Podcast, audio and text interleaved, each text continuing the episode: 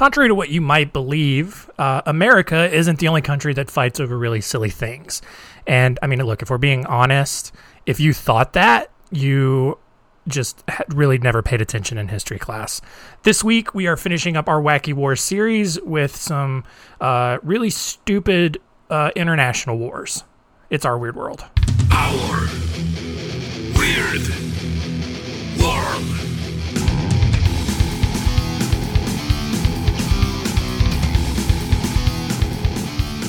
Welcome to our weird world. I'm your host, uh, John Henson, and uh, yeah, like I said last week, we talked about really dumb uh, American conflicts that were considered wars. Um, these are uh, the international ones here that we're going to talk about this week are actually legitimately more war like. I don't know what I'm saying. Anyway, um, we're going to look at uh, a few different ones here. We're going to look at the 335 Years' War, the Kettle War, the Flagstaff War, the Anglo Zanzibar War, the War of the Golden Stool, and the Emu War. It's going to be a big episode, so let's jump into it.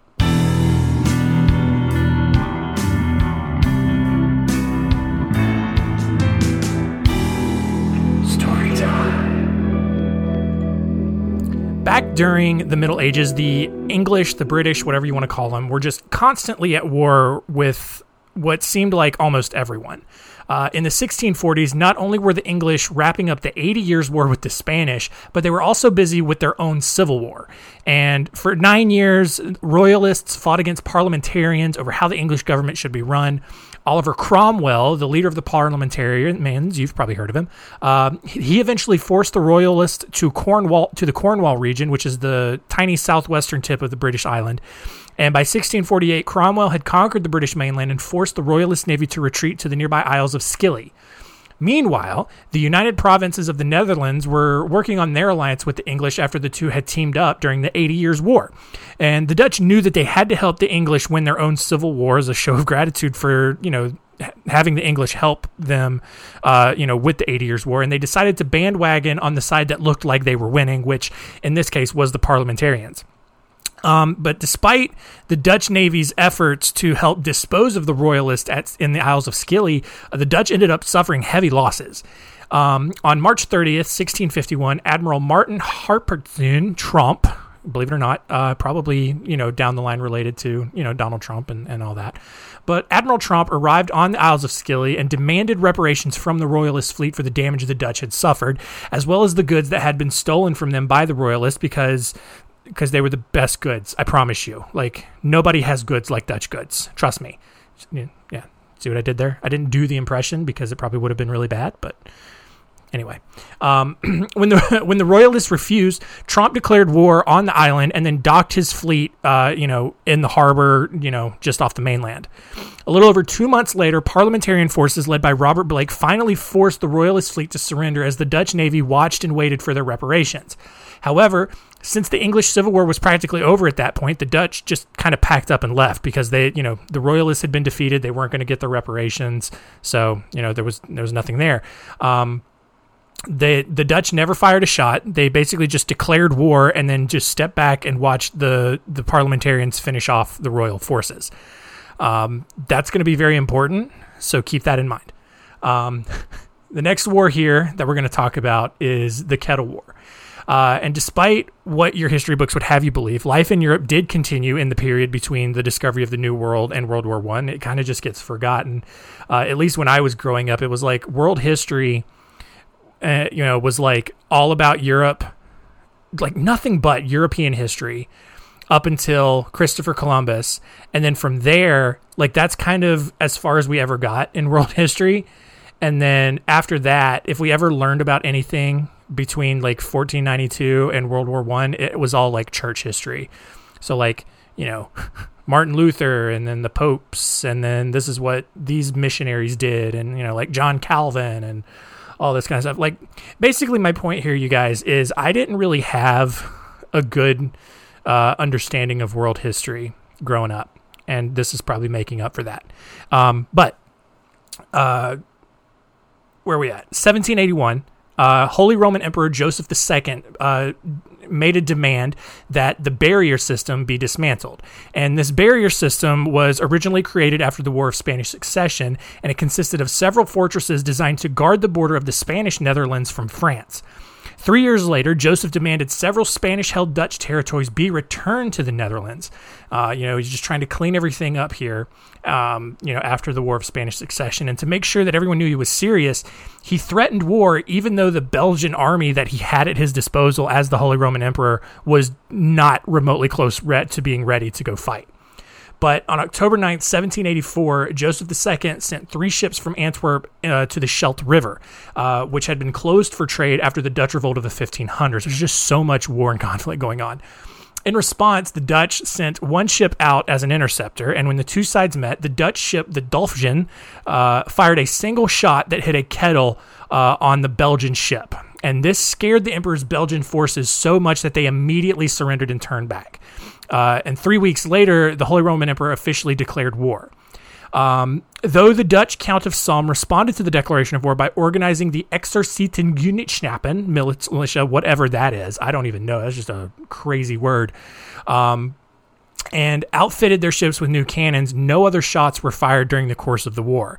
And so, as this came to be known uh, as the Kettle War, since just one kettle was shot by the Dutch, uh, this Kettle War actually led to the Treaty of Fontainebleau, which didn't really do anything but maintain the status quo uh, of everything that had been going on.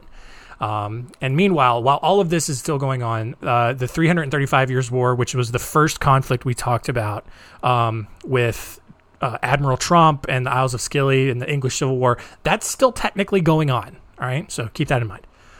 Uh, next, we have the Flagstaff War, um, and this happened in New Zealand, which, you know, even though that had been claimed for Britain by Captain James Cook, uh, the British didn't actually pay much attention to the islands until the early 19th century when different Maori tribes started buying muskets from the Australians and just blowing each other's faces off. Like Maori, pretty violent people, um, but super cool dance, you know, so there we go.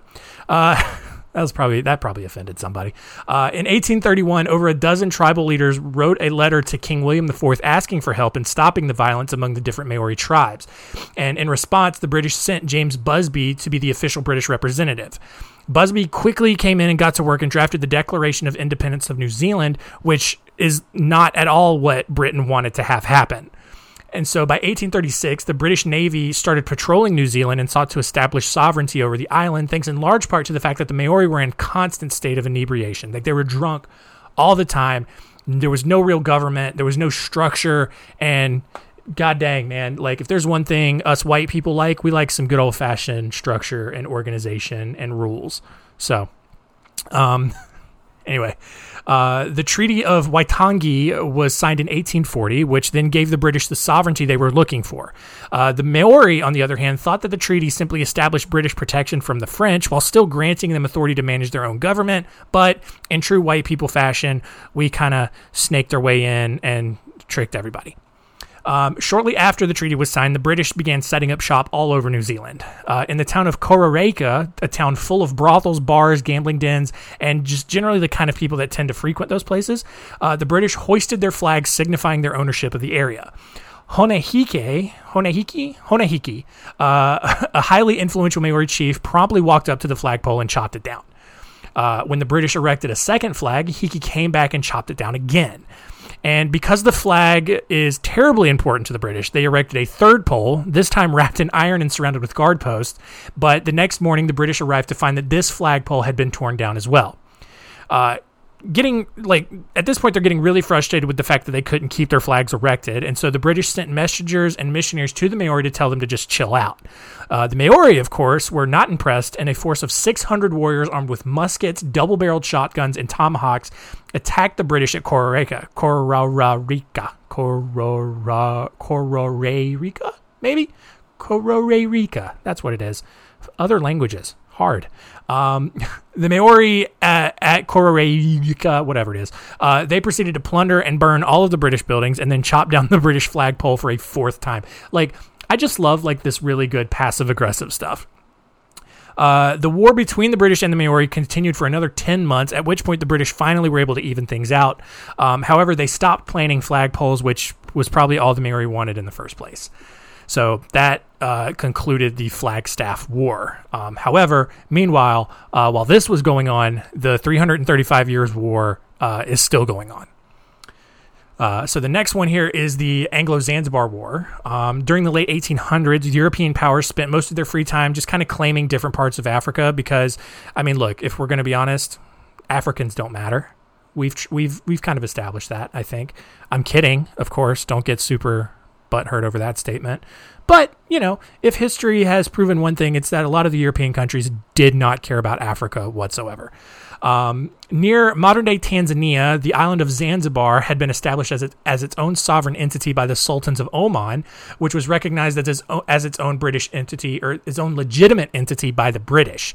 But as things tend to do over in Africa with, you know, small or very loosely uh, organized governments, things started to fall apart really quickly. On August 25th, 1896, Sultan Hamad, the leader of Zanzibar, died suddenly and unexpectedly and kind of mysteriously. Uh, immediately, his nephew, Khalid bin Barghash, was suspected of assassinating Hamad, especially when he quickly and unremorsefully removed, uh, moved into the palace to assume the throne. Like, his uncle dies, and then he's like, oh man, Uncle Hamad is dead. Grab my things. We going in. Yeah, it's kind of how it was. Um, the the British, who allied themselves with Zanzibar, endorsed Hamoud bin Muhammad as the new leader of Zanzibar instead of Khalid, but Khalid didn't care.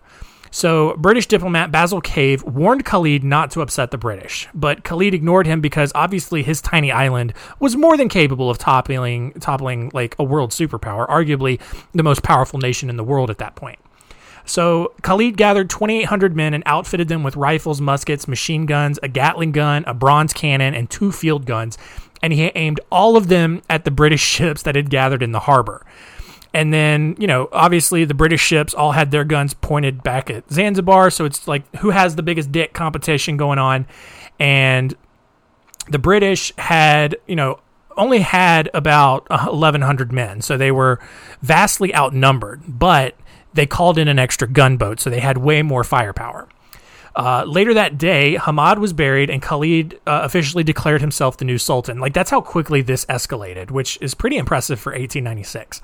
Uh, Basil Cave and the rest of the British refused to recognize Khalid as the leader, and then Cave telegraphed a message back to Britain requesting permission to fire on the palace if they were unable to reach a peaceful agreement regarding the proper transition of power. The next day, two more British guns- gunships arrived in the harbor, and they also uh, sent a response back to Cave's telegraph, allowing uh, the British also responded to Cave's telegraph and telling him that he could use whatever resources were available to him to remove Khalid from power. After some more failed negotiations, Rear Admiral Harry Rawson, who had arrived on one of the gunships that morning, told Khalid to leave by morning or, or else. Uh, British citizens living on the island were then evacuated, and British forces waited for Khalid to step down. The next morning, uh, right before the deadline, Khalid sent a messenger to Basil Cave requesting a meeting. The British agreed to the meeting on the sole condition that Khalid would agree to their ultimatum. Khalid responded to that by telling the British they didn't have the balls to fire on his place. I mean, you know, he probably said it a little bit more diplomatically than that, but that was the gist of what he said. And le- about 30 minutes later, a barrage of cannon fire erupted from the British gunships and began raining down on the palace at Zanzibar. Uh, Khalid's palace, which was mostly made of wood and fortified with rubber and bales of hay because, you know, Africa, uh, quickly went up in flames.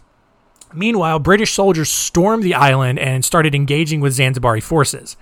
After 38 minutes of nonstop fire from the gunships, the British had full control of the island.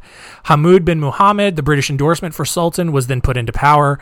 Uh, Khalid, who ran away shortly after the first shell hit his palace, escaped to German East Africa, where the Germans refused to extradite him back to the British territories.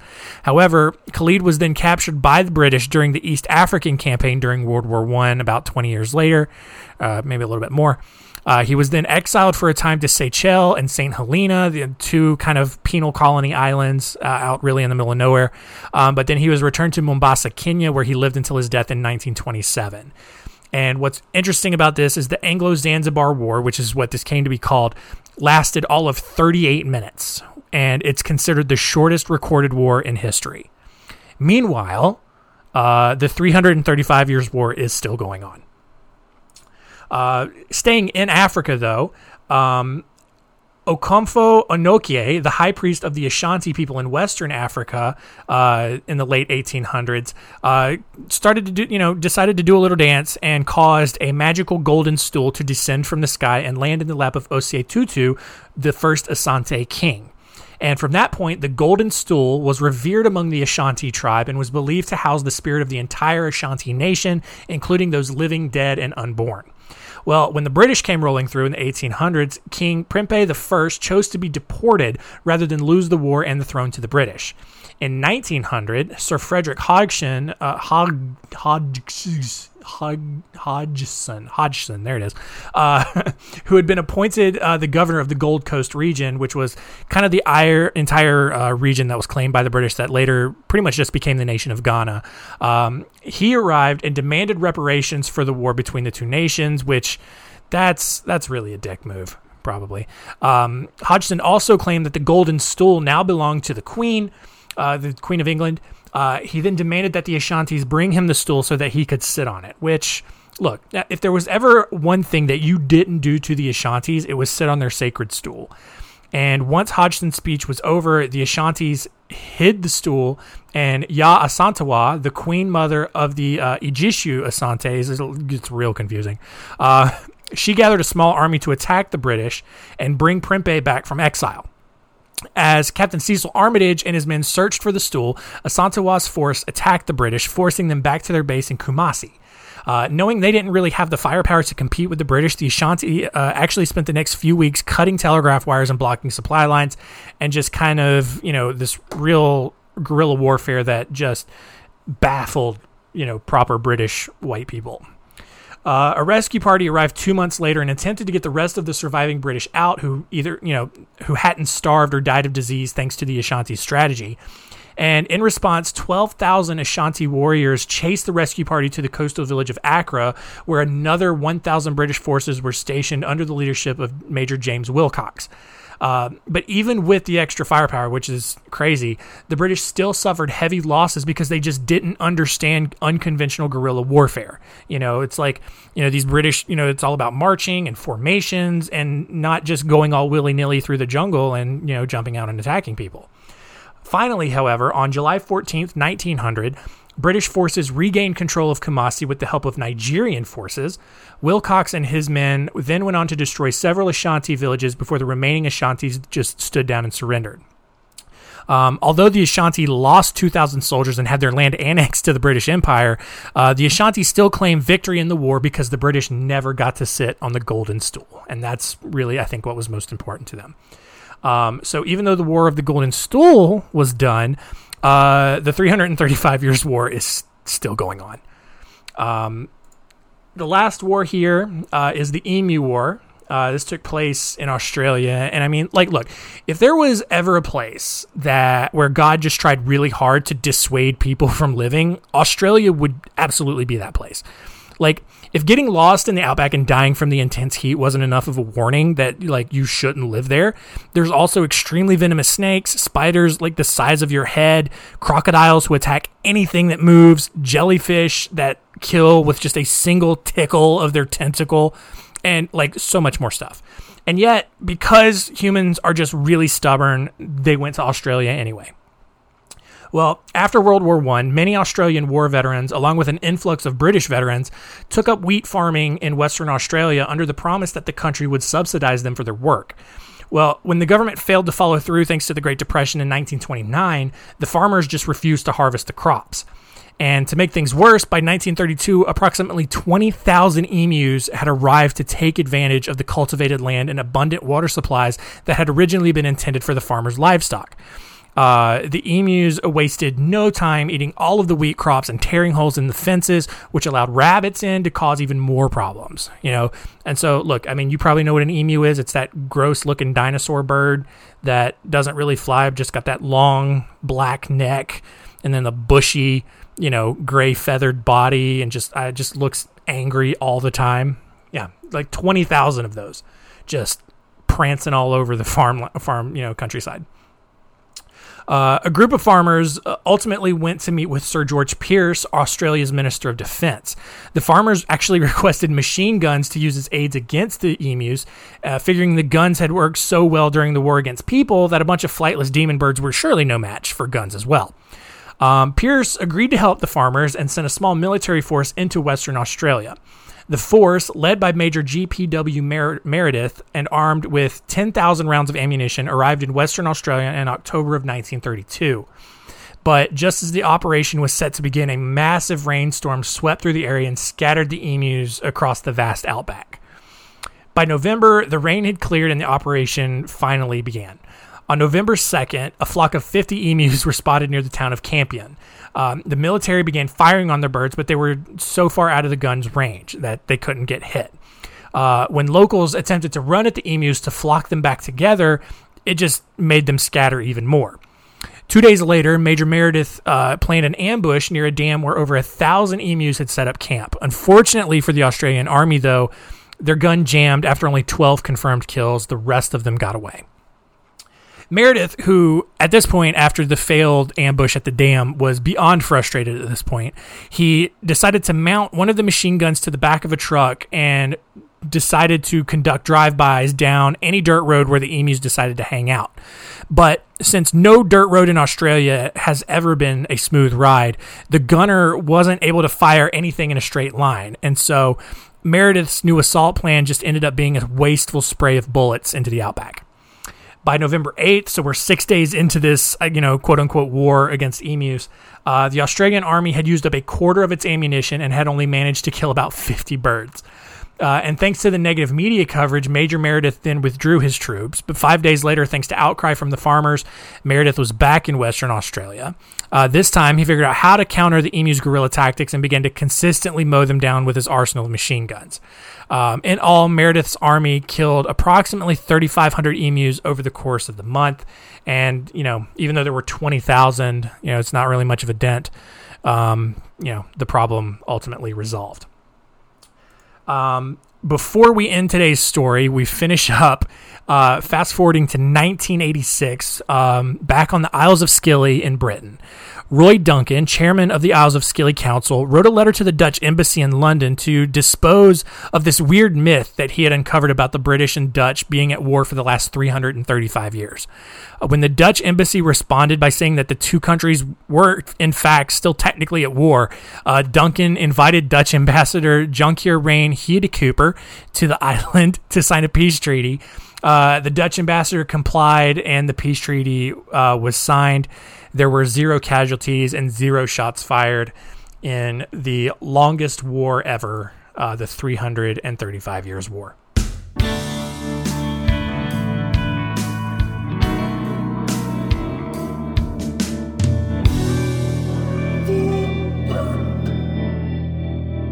There we go. Uh, a lot of dumb things that people have fought over, and, you know, whatever. It's war we'll fight about more dumb things. God knows, go look at Twitter. People are fighting over dumb stuff constantly. So let's see what we learned today.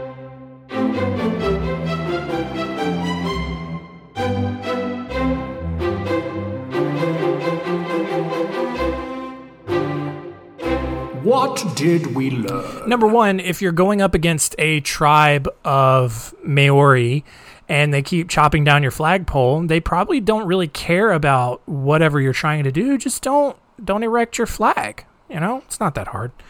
Um, number two, the kettle war was a thing because someone fired a single shot and hit a kettle, which terrified the Belgians so much that they retreated.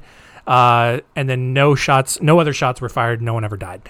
Uh, and number three, at 38 minutes long, the Anglo Zanzibar War is the shortest recorded war in history.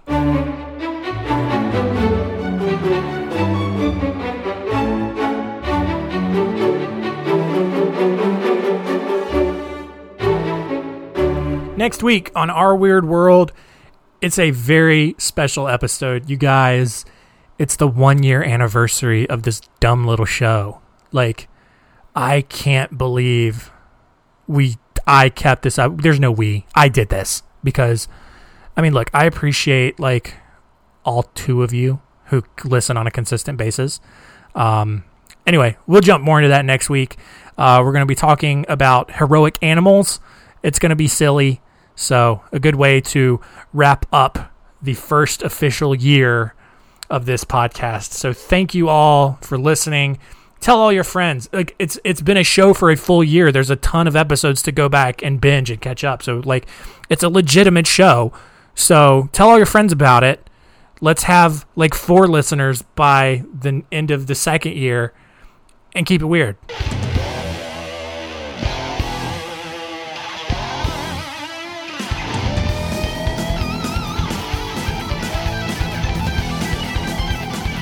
Hey, wait. Um, hey, hey, how's it going? Uh, before you leave, uh, I totally can't believe I forgot to mention this, but um, well, actually, I can because I'm really bad at promoting myself. But uh, if you weren't aware, I recently published uh, another book. I think I'm up to like 18, 17, 18 at this point. But it is uh, the fifth version uh, of my 100 Stories, the Lesser Known History of Humanity. Uh, and if you're unfamiliar with the series, um, it's where I write a book that contains 100 stories, usually about lesser known events from history uh, strange people, strange events, whatever. Uh, most of, if not all, well, no, all of the stories that I tell on this podcast uh, come from those books, and um, you know, some of the some of the stories uh, I think we've covered uh, so far, but uh, most of them have not uh, come about yet on this show.